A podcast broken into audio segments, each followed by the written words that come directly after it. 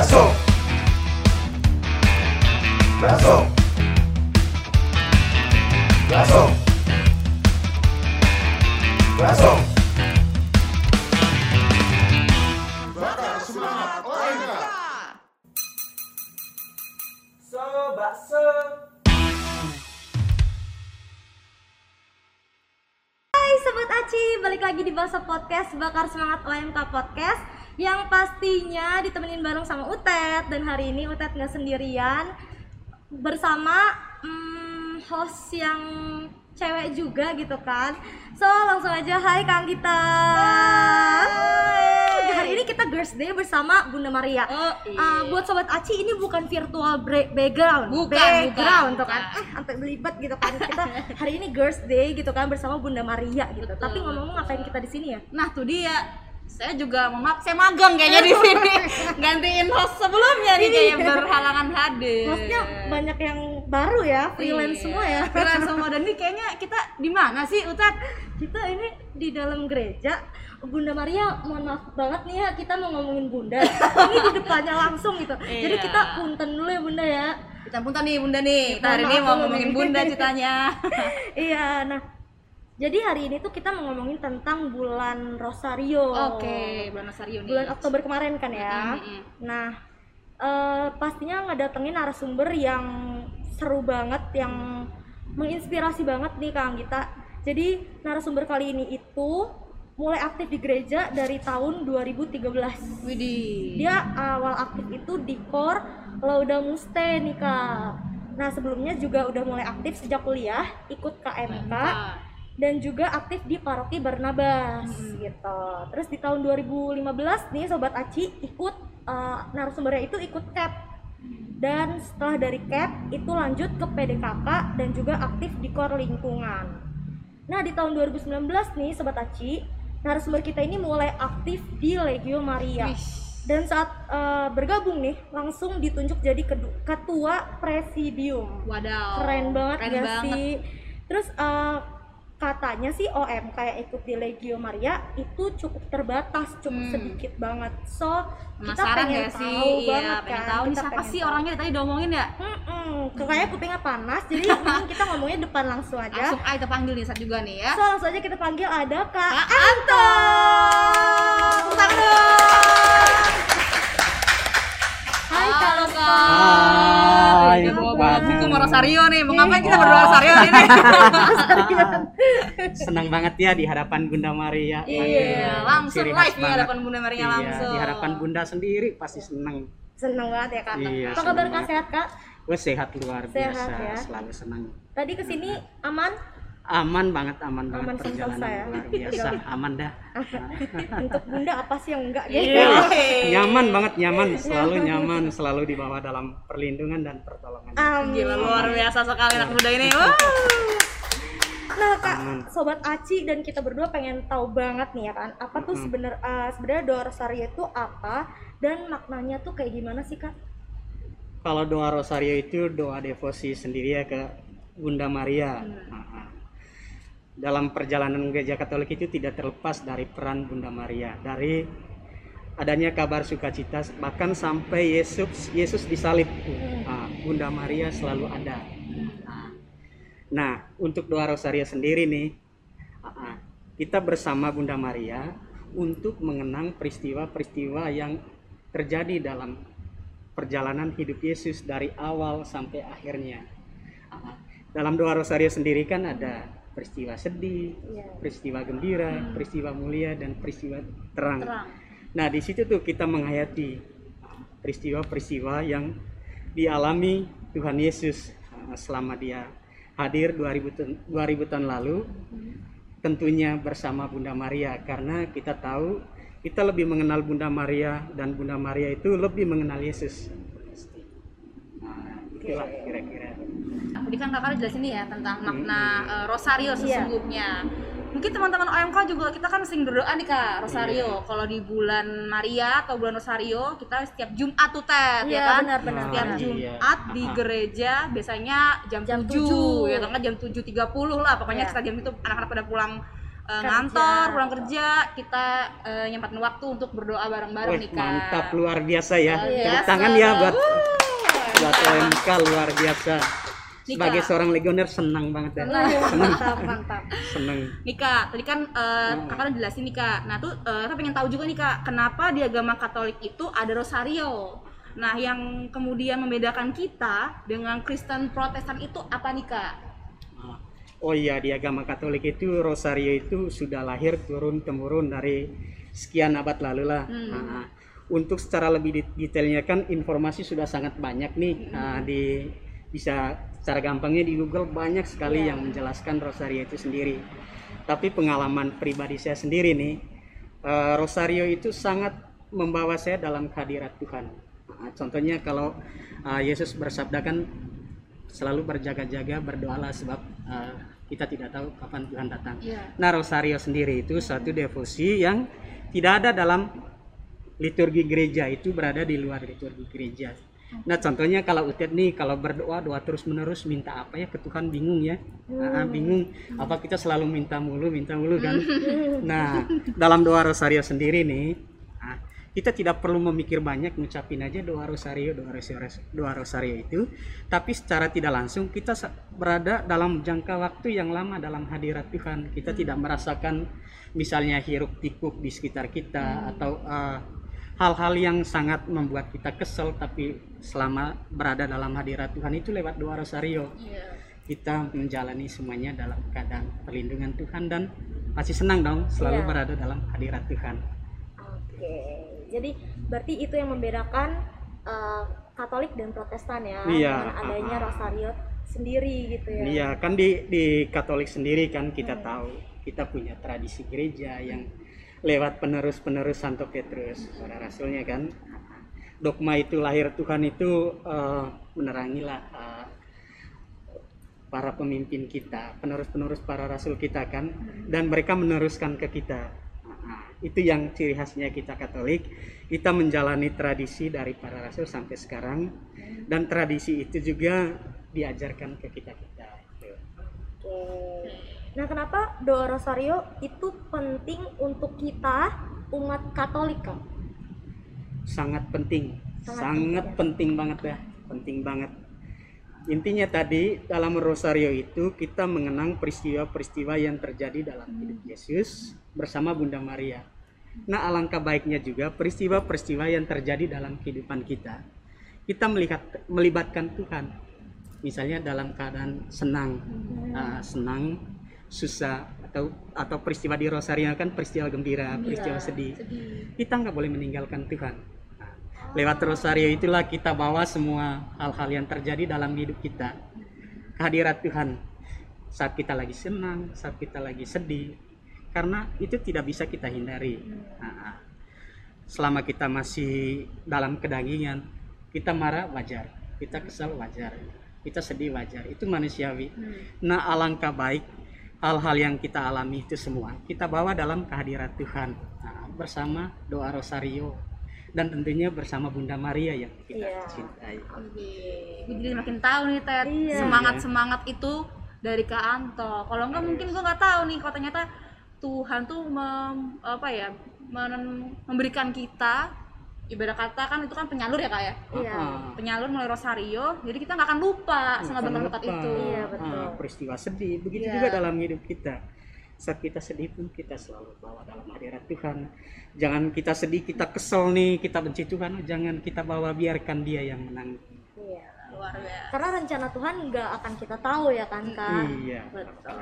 luar biasa nah nih kak ini juga ada pertanyaan nih kak Eh, kenapa bulan Oktober dipilih sebagai bulan Rosario dan apa yang membedakan dengan bulan Mei bukankah keduanya sama-sama berupa devosi kepada eh, Bunda Maria itu juga saya Iya. bertanya-tanya nih kak apa mau yang membedakan nih kak antara Nah, dua bulan itu itu tuh penting banget tuh buat orang muda. Iya. Ah, taunya Rosario, Rosario Iya, aja. iya. Tapi kan nggak ngerti ya Iya, maknanya. kita. Ah. Nah, orang bilang kan bulan Rosario, bulan Rosario. Eh, kenapa bingungnya ada bulan Mei, bulan Hmm. Oktober gitu kan? Nah, se- pengetahuan kanto sendiri nih kita Utet, itu bulan Mei itu ditetapkan bulan Rosario itu menghormati Bunda Maria sebagai Bunda Allah. kita harus bangga lah ya Bunda Maria itu dia melahirkan sebagai perantara Iya. Allah itu hadir ke dunia. Itu harus kita hormati. Nah, gereja menetapkan itu untuk menghormati dia sendiri. Nah, ada yang keren lagi di bulan Oktober. Kenapa ditetapkan sebagai bulan Rosario? Kenapa nih kak? Ah, ah, bulan Rosario itu di bulan Oktober itu untuk mengenang suatu peristiwa besar dalam gereja. Ah, ah. Peristiwa yang sangat bersejarah.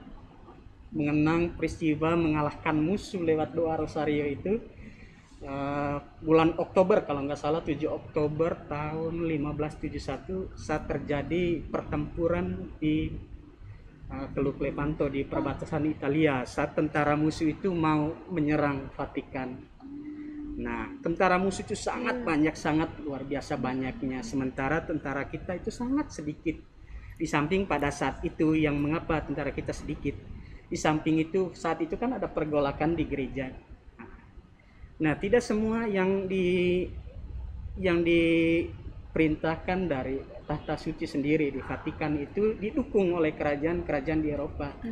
Malah ada yang membenci, malah banyak yang mendukung musuh. Nah, tapi lewat kekuatan doa Rosario saat terjadi pertempuran itu, Paus sendiri memer- memerintahkan setiap umat Katolik di seluruh Eropa dan setiap tentara itu berdoa Rosario, dia memegang Rosario. Ah, Apa yang terjadi setelah itu? Kita menang luar biasa. Itu yang di kapal bukan sih kak ceritanya ya?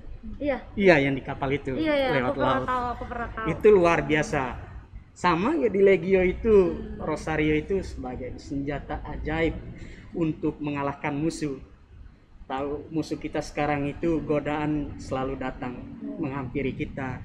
Musuh menyerang kita dari mana-mana. Musuh bukan musuh-musuh yang di jalan kita ajak kelihatan, berantem, ya. bukan. Roh jahat. Nah, lewat doa Rosario, lewat Rosario yang selalu kita bawa itu itu selalu merasa kita teraman gitu, aman dari lindungannya dan selalu berada dalam hadirat Tuhan. Wah, gila keren banget nih Ted. Gue baru tahu nih bedanya antara bulan Mei sama bulan Oktober. Iya. Dari penjelasan singkatnya Kanto. Luar Betul. biasa banget gak sih? Wih, keren.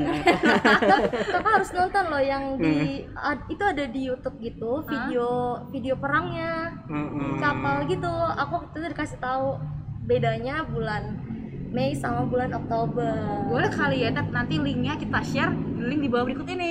Iya. Boleh, Jadi teman-teman boleh, nonton boleh. semua juga. Saya kalau cuma kita ceritain kayak nggak percaya di rumah ya kan?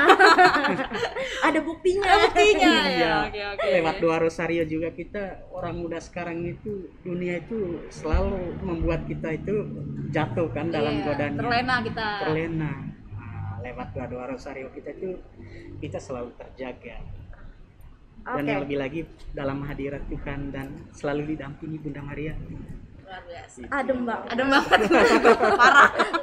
kayak curahan roh Kayak kudus kalau ada editingnya kayak terang-terang gitu.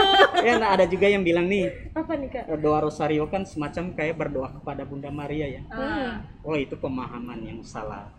Oh kenapa tuh kak Nah, sebenarnya doa Rosario itu kita berdoa meminta pertolongannya dan berdoa bersama Bunda Maria. Bersama Bunda Bersama Maria Bunda Maria. Iya. Bukan berdoa untuk Bunda Maria ya. Kak? Iya, kita berdoa kepada Tuhan. Oke.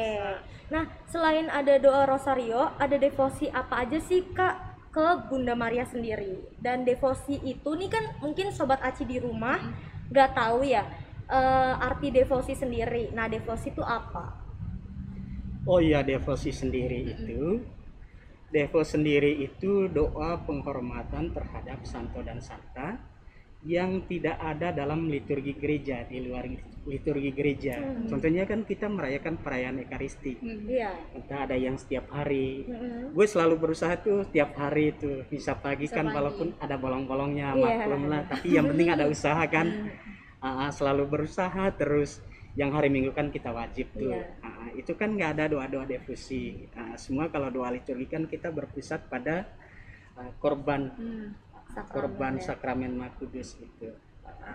Nah, untuk selalu menjaga berada dalam hadirat Tuhan, kita berdoa itu kita melakukan doa devosi itu di luar gereja. Kita berdoa bersama santo dan santa itu. Dan yang paling familiar itu yang enggak susah-susah itu yang paling familiar dikenal semua, semua orang di seluruh dunia nih Mm-mm. doa rosario itu sendiri Ah, Ah, gitu. ah. Jadi Rosario merupakan salah satu bentuk devosi devosi kepada Bunda Maria. Bunda devosi ya kepada Bunda Oh, Maria Oh, gitu. Ah, Tapi selain uh, Rosario ada nggak Kak devosi kepada Bunda Maria sendiri? devosi Bunda Maria itu kalau yang saya lakukan setiap hari itu ada doa kalau selain masa pasca itu kan ada doa malaikat Tuhan Hmm. setiap pagi jam 6, jam 12 siang, 12, jam jam jam 6 6 sore. sore, Nah, kalau masa pasca kan doa ratu surga. Iya.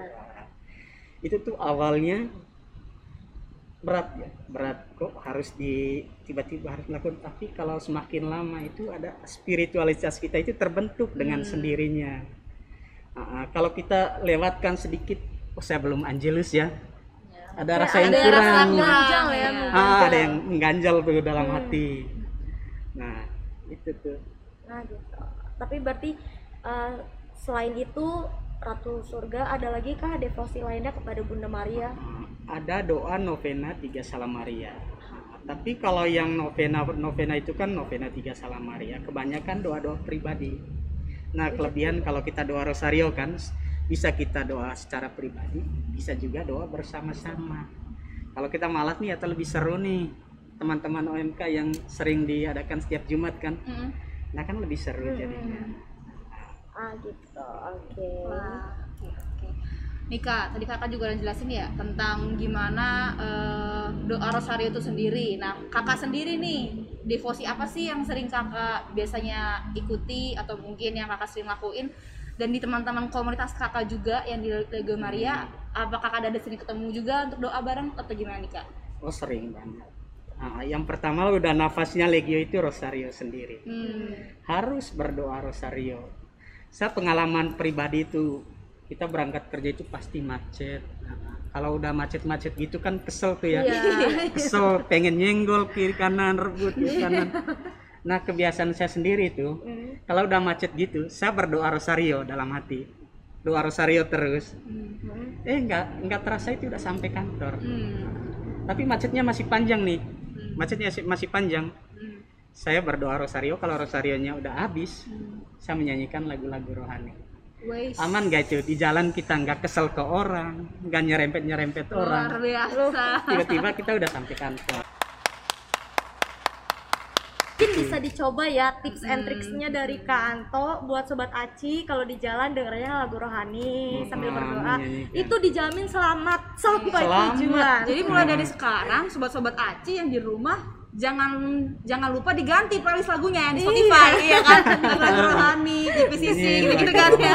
Jadi kita nggak kesel-kesel lagi tuh di jalan. Boleh nggak? Iya. itu tips yang bagus untuk kita. Bagus bagus. kita kita uh, tidak uh. tahu kapan Tuhan datang kan kita diperintahkan Iya, betul. untuk berdoa dan berjaga-jaga. Nah kalau kita berdoa itu hanya meminta mikir aduh doa apa lagi minta? Hari ini kita minta itu ke Tuhan besok minta itu minta itu. Kita kan bingung ya. Iya. lama-lama kok kita doa kayak gini kita minta terus. Nah untuk supaya kita tidak bingung-bingung ya berdoa rosario aja. Kita tidak perlu mikir-mikir tapi tetap kita berada dalam hadirat Tuhan itu sendiri bener tapi kalau dipikir bener juga ya Ted iya doa gua hari ini sama besok eh sama aja aja Kadang kadang kalau aku pun sendiri beda gitu. Hari ini minta ini, besok minta ini kayak kebanyakan minta. banyak yang mintanya kalau. Ted Iya, kebanyakan minta. mintanya. Kok kapan bersyukurnya Ah, gitu. ah. Jadi sobat Aci mungkin kalau misalkan nanti berdoa itu lebih banyak untuk bersyukur dulu gitu. Iya, bisa. Karena jalan Tuhan gak ada yang tahu gitu. Nah, eh, mungkin sobat Aci sendiri nggak tahu nih Kak Anto komunitas Legio Maria itu apa sih? komunitas Legio Maria itu awalnya itu gue itu tertarik Legio Maria itu Mm-mm. waktu masih ada almarhum Romo kita tercinta itu Romo Martin Romo Martin. Ah, Romo Iya, Martin nah awalnya saya habis cap nih dia menarik saya gini kamu ikut Legio ya tapi waktu saya menolak menolak itu bukan karena tidak mau ya Ah, ah. Waktu itu saya menolak karena kegiatan saya itu waktu itu ada semua sudah ada dari Senin sampai Jumat Sementara waktu itu legionya Kamis sama Jumat.